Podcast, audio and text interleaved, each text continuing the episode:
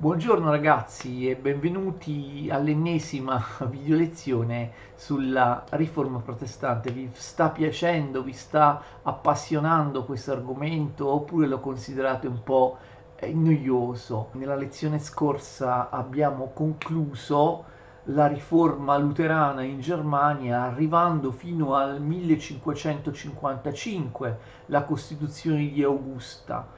Adesso, a partire da questa lezione, parliamo della riforma in altre città, in altri territori differenti dalla Germania oppure situati al confine della Germania, oppure parleremo di altre forme eh, che eh, prende la, il movimento evangelico con le sette estremiste. Quindi dobbiamo andare indietro nel tempo, perché siamo arrivati appunto in Germania la volta scorsa fino al millecinquecentocinquantacinque, adesso torniamo indietro fino ai primi anni della riforma. In questa video lezione prendiamo in considerazione la riforma in Svizzera e in Renania.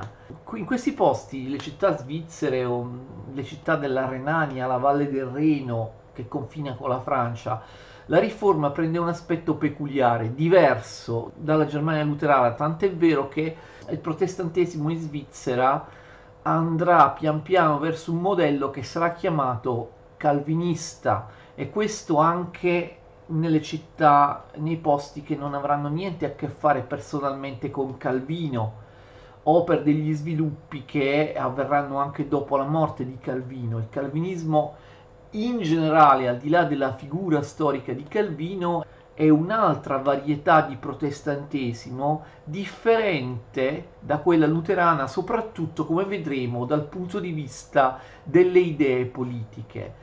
Parliamo di città, quelle svizzere, quelle della Renania, che già dal Medioevo si erano autonomizzate dal loro sovrano temporale o spirituale, posti in cui la riforma non farà altro che rafforzare i diritti di intervento negli affari ecclesiastici, eh, fino addirittura a far balenare l'idea di piccole repubbliche cristiane. In queste città la riforma va a braccetto con l'umanesimo, a differenza di quello che succede nella Germania luterana, tanto che si può parlare di umanesimo biblico. L'approccio alla fede di questi riformatori è spesso più ragionato e più ottimistico di quello di Lutero. Naturalmente cominciamo con Zwingli. Huldrych Zwingli, detto anche Huldrych Zwingli, italianizzato Ulrico, in realtà è meglio, è preferibile utilizzare il nome originale di Huldrych, quindi Huldrych Zwingli, nacque in un piccolo villaggio montuoso del cantone di San Gallo, studiò a Basilea e a Berna, poi all'Università di Vienna e poi all'Università di Basilea. Nel millecinquecentosedici ottenne un incarico a Zurigo. Zwingli fu colpito positivamente da Erasmo, che rimase sempre un grande punto di riferimento per lui. A differenza di Erasmo, però, Zwingli dà particolarmente importanza all'Antico Testamento. A partire dal millecinquecentodiciannove Zwingli inizia a predicare a Zurigo basandosi solo sulla Bibbia e in particolare su Cristo. Comincia quindi la riforma a Zurigo, vedete, a partire dal millecinquecentodiciannove, cioè prestissimo, pochissimo tempo dopo Lutero. Infatti Zurigo è la prima città importante che viene riformata al di fuori della Germania. A differenza di Lutero, Zwingli e i successivi riformatori che tratteremo ritengono che la Bibbia debba essere anche un modello politico, e questa sarà sempre la fondamentale differenza con Lutero, una differenza politica. Zwingli vagheggia per Zurigo l'ideale di una comunità cristiana, di una repubblica di profeti, di una città governata dalla Bibbia, eh, invece di conferire l'autorità civile al principe, come aveva stabilito Lutero.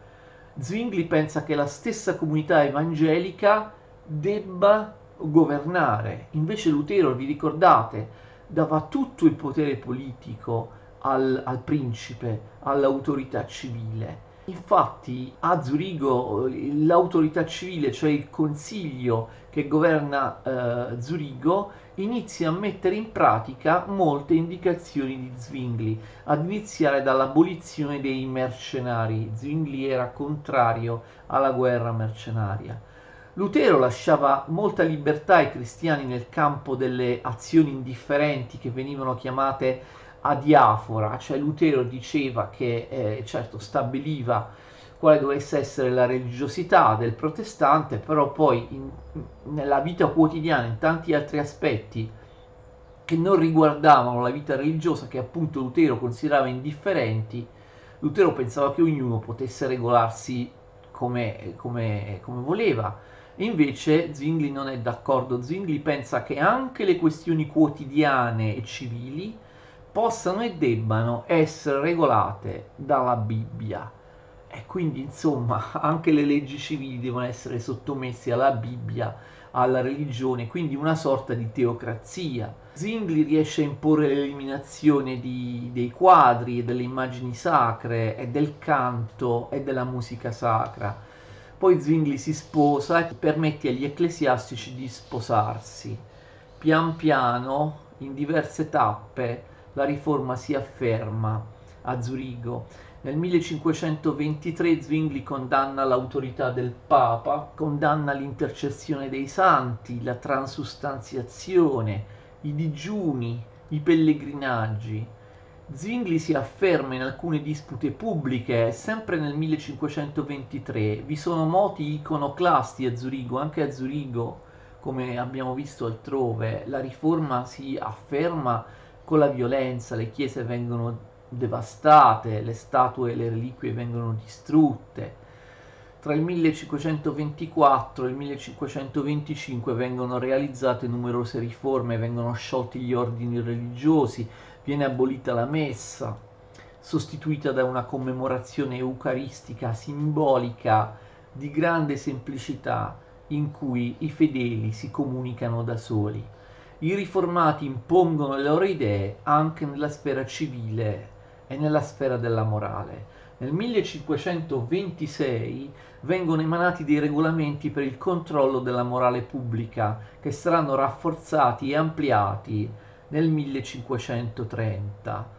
Zwingli mette in chiaro che il regno di Dio deve realizzarsi anche sulla terra e deve realizzarsi anche nelle cose mondane. Lutero non sarebbe mai stato d'accordo. Ricordate che secondo Lutero la disciplina e le leggi temporali spettavano solo al principe, anche perché Lutero pensava che nelle cose temporali, nelle cose esteriori, eh, dominasse il diavolo e l'essere umano non potesse eh, realizzare nulla di buono nella società, nella politica. Invece questi svizzeri, che sono più ottimisti e legati all'umanesimo rispetto a Lutero, pensano che si possa creare una sorta di repubblica cristiana, di anticipazione del regno di Dio anche sulla terra. Pensano che le comunità cristiane possano governare efficacemente, reggere anche la cosa, eh, la cosa pubblica. Secondo Lutero, appunto, le leggi, le leggi civili sono appannaggio del principe. Scrive invece Zwingli: una chiesa senza magistrati è monca e incompleta. Mentre Lutero separava nettamente chiesa e Stato, la riforma svizzera nasceva con una evidente impronta politica. All'autorità civile si affianca un consiglio di predicatori e di anziani, un consiglio di predicatori e di anziani con il compito di vigilare sulla morale dei cittadini, come, come sarà con Calvino a Ginevra. Anche l'infedeltà coniugale o l'abbigliamento giudicato non consono vengono considerati reati. Lutero non sarebbe mai stato d'accordo, avrebbe considerato questi aspetti o aspetti indifferenti in cui il cristiano era libero, oppure reati, ma reati Eh, di cui si doveva occupare l'autorità civile.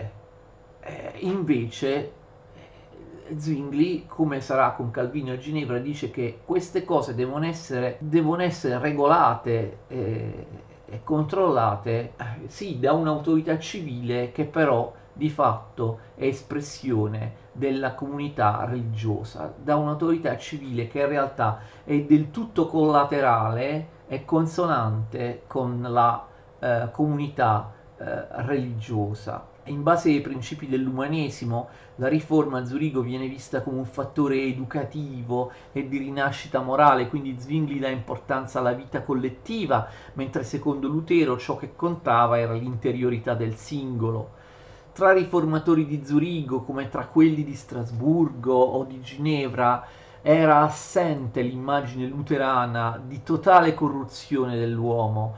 I riformatori svizzeri, come ho detto, sono più ottimisti. Il pensiero che Dio stesse dalla parte dei veri cristiani infondeva sicurezza e energia e spingeva i riformati a pensare di poter fare del bene anche nella sfera sociale e politica. Lutero mai e poi mai avrebbe pensato che gli esseri umani potessero fare del bene anche nella sfera sociale e politica. Lutero, al contrario, riteneva che l'esteriorità, anche nella nella società, nella politica, che l'esteriorità fosse solo male, solo territorio del demonio. Lutero lasciava il governo all'autorità politica, mentre i riformatori svizzeri pensavano che anche le autorità civili fossero uno strumento della Chiesa militante. Lutero lasciava la politica al sovrano assoluto, mentre i protestanti svizzeri volevano fare essi stessi politica. Spero di riuscire a spiegare le differenze, che appunto non sono tanto differenze teologiche, tranne quella sul, sull'Eucaristia, di cui abbiamo già parlato nelle lezioni precedenti. Sono soprattutto differenze politiche, le differenze tra eh, Lutero e il luteranesimo in Germania e questi riformatori svizzeri, a partire da Zwingli a, a Zurigo, però vedremo, non sarà l'unico. In realtà Zwingli viene spinto ad appoggiarsi all'autorità secolare anche dalla necessità di combattere gli anabattisti, che erano numerosi a Ginevra. Li tratteremo in una lezione, gli anabattisti, in una lezione apposita. In alcuni casi essi, gli anabattisti, erano stati seguaci di Zwingli. Dal loro punto di vista, gli anabattisti erano stati incoraggiati dalle sue dottrine. Infatti, all'inizio Zwingli, proprio come gli anabattisti, era stato spinto a negare il valore del battesimo ai neonati. Zwingli approva le dure sanzioni delle città svizzere contro gli anabattisti. Una delle più importanti opere di Zwingli è De vera et falsa religione, del millecinquecentoventicinque. Zwingli si impegna molto e scrive molto anche sulla questione eucaristica, con cui avrà uno scontro con Lutero, di cui in realtà abbiamo già parlato nelle scorse lezioni. Fedele alla sua teologia spiritualistica, Zwingli pensa che i sacramenti, compresa l'Eucaristia, siano solo un segno, un simbolo di un'armonia già esistente tra il, tra il Signore e gli eletti. Quindi anche il pane e il vino dell'Eucaristia, le specie sacre dell'Eucaristia, per lui sono un simbolo, non sono realmente il corpo e il sangue di Cristo.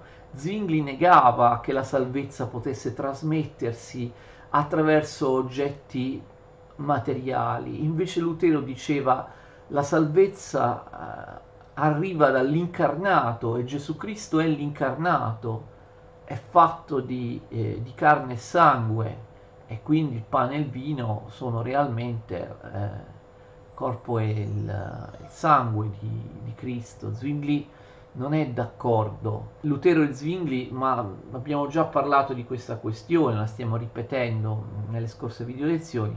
Lutero e Zwingli si confrontarono sul problema eucaristico a Marburgo nel millecinquecentoventinove, ma non trovarono alcun accordo, anzi litigarono.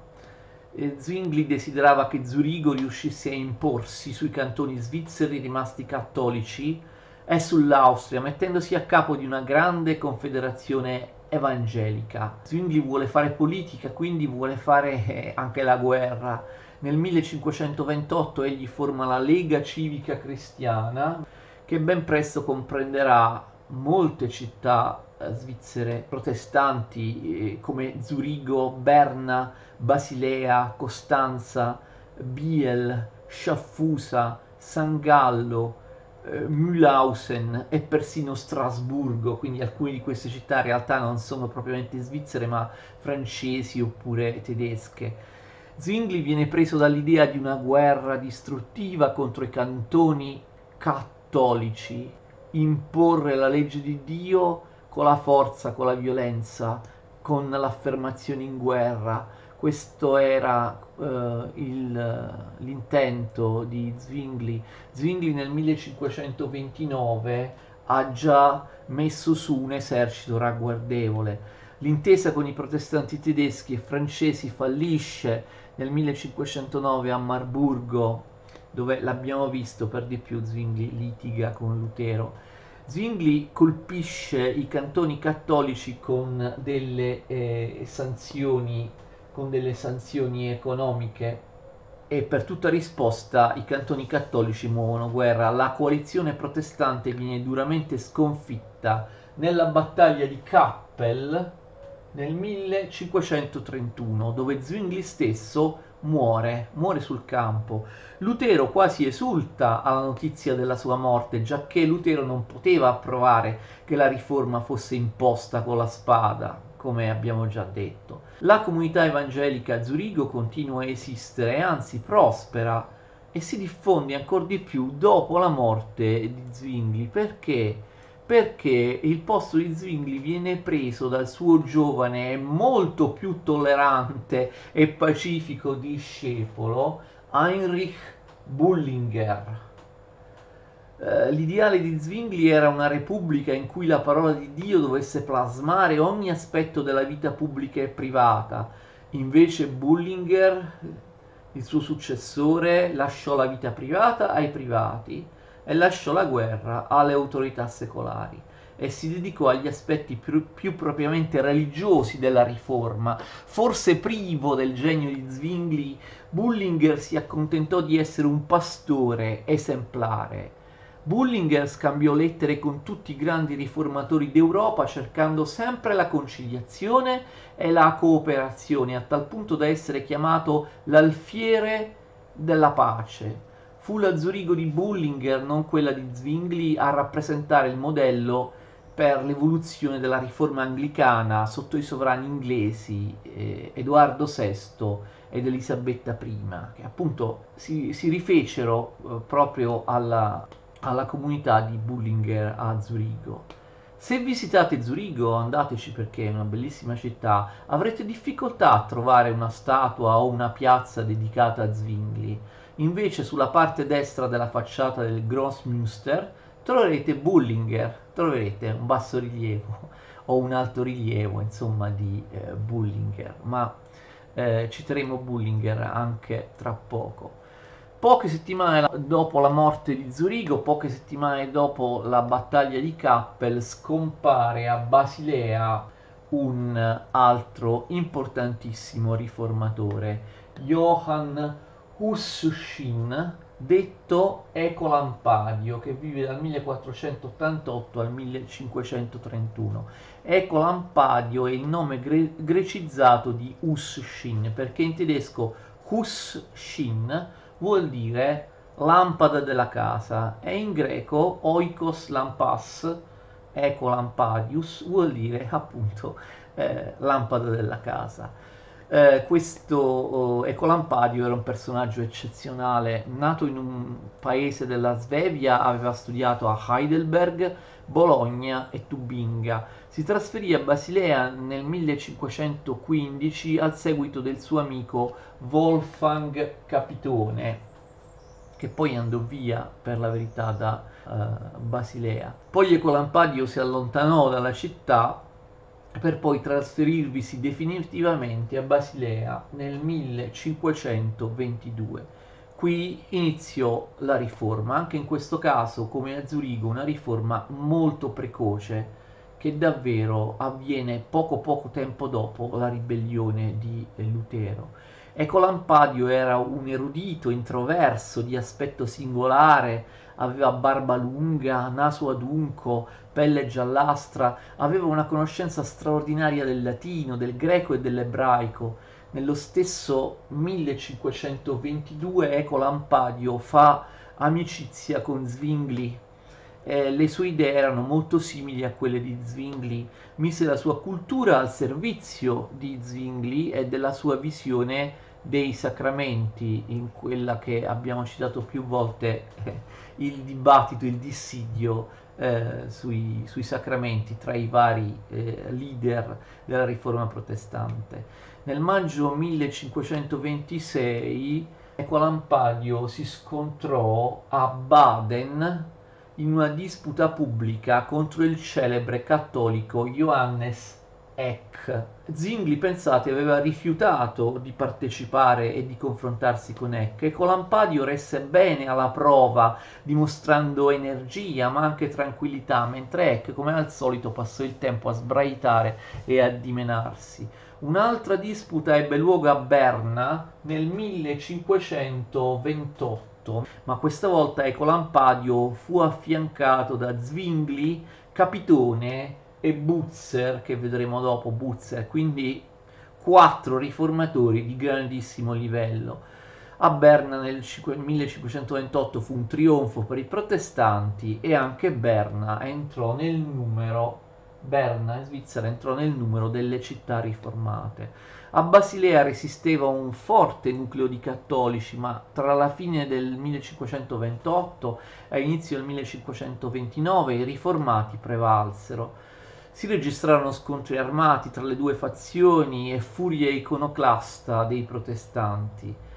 La messa fu abolita a Basilea e le immagini sacre furono rimosse. Lo stesso Erasmo da Rotterdam dovette abbasi- abbandonare Basilea perché viveva là. Il primo aprile del millecinquecentoventinove, attenzione, la grande ordinanza a Basilea impose il protestantesimo e in realtà Ecolampadio si trovò ad avere un enorme potere a Basilea e istituì un sistema di stampo zurichese. Ecolampadio fu molto rattristato dalla morte del suo amico Zwingli e, come abbiamo già detto, morì poco tempo dopo la sua morte, do, poco tempo dopo la battaglia di Kappel. Gli successe col titolo di primo predicatore di Basilea Oswald Miconius, che però non aveva titoli accademici. Nel millecinquecentotrentaquattro arrivò a Basilea Carlo Stadio, che ovviamente riuscì a litigare con tutti. Gli scontri terminarono solo con la morte dello stesso Car- Carlo Stadio, avvenuta per peste nel millecinquecentoquarantuno. Carlo Stadio lasciò dietro di sé molti seguaci estremisti che lo avevano seguito nei suoi vagabondaggi, perché in realtà Carlo Stadio passava continuamente da un posto all'altro. Nel millecinquecentotrentasei Zurigo e Basilea concordano la seconda confessione di eh, Basilea, che in realtà è la prima confessione elvetica. Attenzione, millecinquecentotrentasei, prima confessione elvetica sottoscritta in comune tra Zurigo e Basilea. Quindi vedete, iniziano i tentativi di accordo e di unificazione tra le varie città riformate svizzere. Nel millecinquecentoquarantanove abbiamo il Consensus Tigurinus, un accordo tra Bullinger a Zurigo e Calvino. E questo consenso aprì la strada, Calvino stava a Ginevra, aprì la strada della riconciliazione di tutte le chiese riformate svizzere. Quindi eh, le città svizzere cercano di unificarsi, dandosi anche un documento comune. Nel millecinquecentosessantasei, infatti, arriva, è importantissima, la seconda confessione elvetica, scritta da Bullinger, adottata dalla maggior parte dei protestanti svizzeri. Come abbiamo visto, Bullinger ebbe il merito di essere un grande pacificatore e di rendere possibile la transizione della cristianità riformata dalle posizioni di Zwingli a quelle di Calvino. Parliamo adesso infine di Strasburgo. Eh, Strasburgo era in Germania, ma era una libera città imperiale, ovviamente in Renania, ma occupa un posto appunto rilevante nella storia della Riforma. Il pioniere della Riforma a Strasburgo è Matthäus Zell, il quale predica, inizia a predicare sin dal millecinquecentoventuno. Nel millecinquecentoventitré arriva a Strasburgo Capitone. Capitone nasce nel millequattrocentosettantotto, morirà nel millequattrocentocinquantuno. Capitone che, vi ricordate, avevamo già trovato a Basilea. Capitone era laureato, pensate, in legge, medicina e teologia, aveva tre lauree, conosceva molto bene l'ebraico e in passato aveva collaborato con Erasmo. Capitone si getta nella predicazione a Strasburgo, tuttavia con il passare del tempo il suo ruolo finì per ridimensionarsi. Capitone era preparatissimo, era coltissimo, ma non aveva grande carisma e capacità oratorie. Nello stesso millecinquecentoventitré, oltre a Capitone, arriva a ehm, Strasburgo anche Bucer, arriva anche Martin Bucer, arriva a Strasburgo. Bucer, povero, disoccupato, sconosciuto, aveva imparato il latino molto alla buona, eppure dimostrò doti eccezionali e divenne presto un grande predicatore.